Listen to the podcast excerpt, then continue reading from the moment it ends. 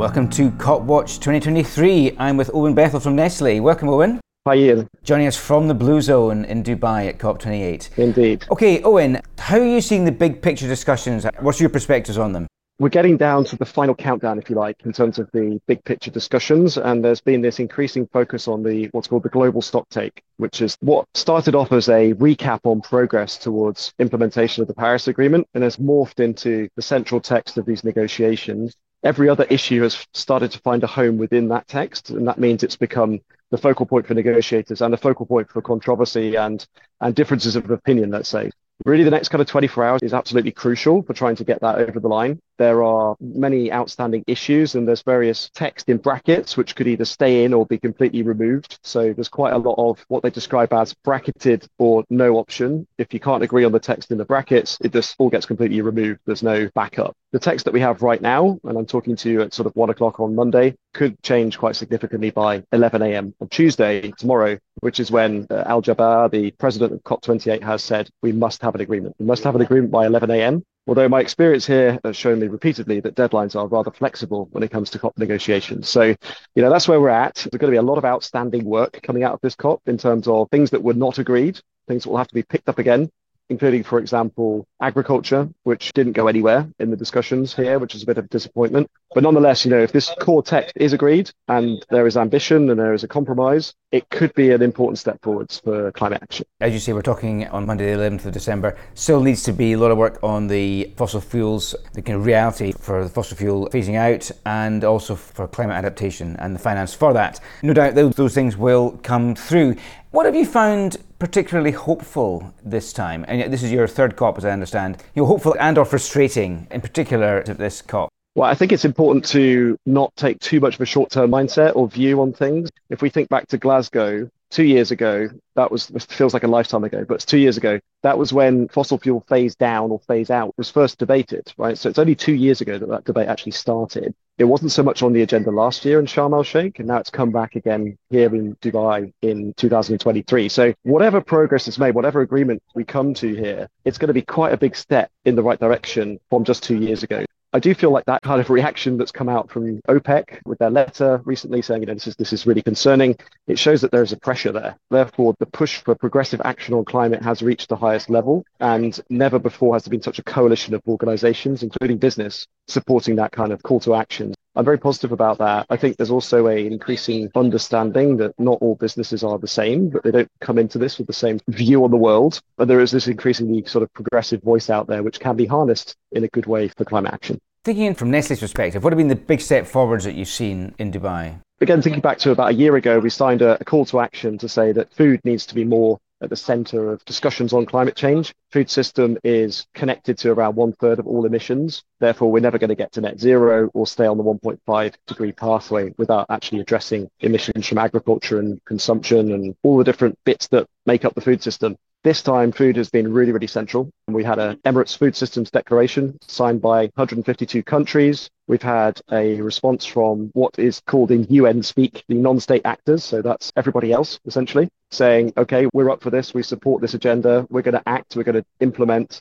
and we're going to make progress. And Nestle was one of the companies that also co supported the Regenerative Landscapes Initiative launched last Monday, which was the 4th of December. And that's all about rolling out regenerative agriculture into millions of hectares of land. And we're going to come back at COP30 in Brazil and assess progress in that regard. So I think for us, all of that is hugely positive. And again, it's kind of the start of a journey, you know, and, and sort of expecting it to be in the negotiated text is perhaps a bit unrealistic right now, given the huge discussions happening around fossil fuels. That's the focus. That's where all the political energy is going. But maybe if we look forward to Brazil in two years' time, there could be more of a focus on things like land use change and agriculture as, as the real core issue there to address. It's the danger that there's sometimes almost too much going on at these events? You talked about all these things on the side, and I mean, I was in Glasgow two years ago, and there was loads of exciting stuff happening outside of the main negotiations then, but it felt there was potentially a distraction from, well, hang on, we're here to solve the big picture is there a danger, do you think, sometimes that people get excited about the things that they're positivity on the side rather than the kind of the big picture in the middle? I think you need to do both these days because there is a limited amount of political opportunity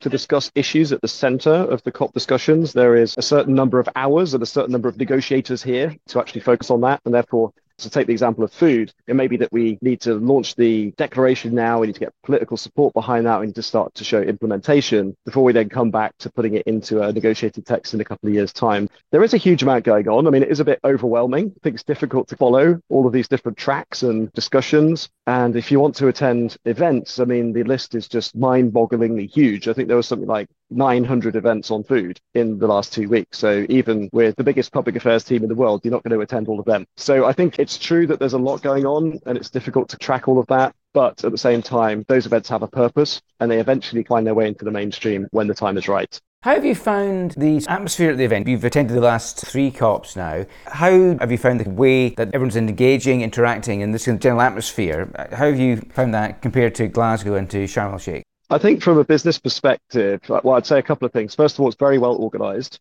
here. The facilities are a vast improvement on last year. I think that's more conducive to basically facilitating business interactions, which can have a positive effect a little bit regardless of the negotiations. So there's a lot of businesses here who are showing their colors, if you like, showing support for climate action, but they're really here to build relationships, partnerships, opportunities, and that's really what it's about. So I think that the COP28 organizers have done a good job in facilitating that. They've learned over time, right? I mean, Glasgow was the first COP that business was really present at in significant numbers. It's only two years that that process has developed over, and now we're understanding it better and seeing a way forwards. And then beyond that, business has been a little bit better organized this time in terms of the positioning and the calls to action and being able to exercise an external pressure point on the negotiations in a positive way. A few days ago, a call to action was organized by the B team. About 1,700 organizations and influential people signed that. And actually, Sultan Al Jaber read it out in his press conference, and it's been displayed on a big screen here with all of the organizations that have signed it, just to make the point that we support an ambitious outcome. I haven't really seen that before in such an organized way, and I think that's a good thing and a positive thing to see.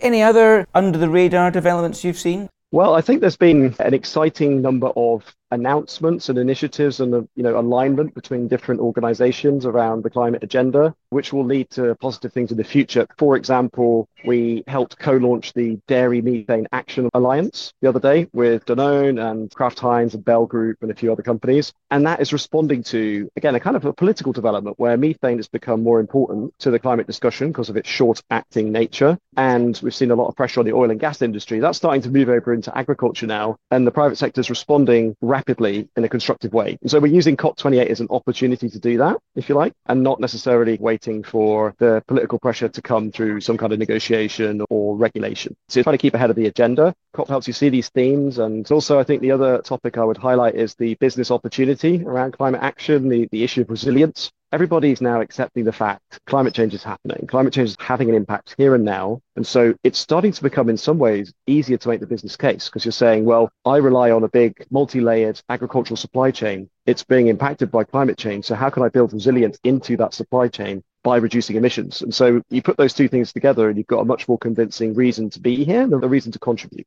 And do you think that business are using these COP meetings every year as the place to get these big discussions on climate? I mean, suddenly there is a forum available, everyone's going to be there, and it's the time to really get these things done. There's a certain amount of that. Yeah, it's an interesting discussion, like how much we want to go in that direction there was a period at the beginning of last week where there were actually so many observers here that the negotiations couldn't happen because they couldn't get people in and out of the rooms quickly enough. You know, you don't want to get to a point where it's messing up the political process, right? You need to kind of separate the two things a bit. And I think that's maybe something to reflect on for the future for COP organizers is that it's great that there's this huge business interest, but only a bit of that is really connected to the negotiations. A lot of it is separate. It's more about stakeholder engagement, contact building, identifying projects, moving things forwards it is becoming the go-to place, but maybe the sort of format needs to be rethought a bit. I think you've been there right from the start. It's day 12 or something now for you.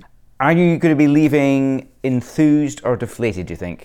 somewhat frustratingly, I'm going to be in the air when we hit 11 o'clock tomorrow morning on my way back to Geneva. So I'm not sure exactly what the final result will be until I land and turn my phone back on. Hopefully, there'll be a result by then, because also learned that deadlines are flexible around here. But I think I leave here with a sense that the discussion has moved on. I mean, you can't deny it. There's just been so much energy put into this event and to the language around fossil fuels. There is an acceptance that things have to change quite fundamentally. It's really a discussion around how quickly that happens, what kind of compensation is available for those countries that are affected most by it. yeah, essentially a bit of a political game going on around all of that stuff. But the, the basic principle of we need to act, we need to act rapidly and in a significant way is now fundamentally the basis for this discussion and I think for business action on climate. It's easy to be negative, but indeed, the very fact that these meetings are happening, that the, the, conversations are continuing, that the depth of the conversation and the detail now that's been looked at to solve some really, really tricky problems, let's be honest about it, that is in itself very positive. Owen, thanks very much indeed. It's been great hearing your reflections on COP28. Thank you.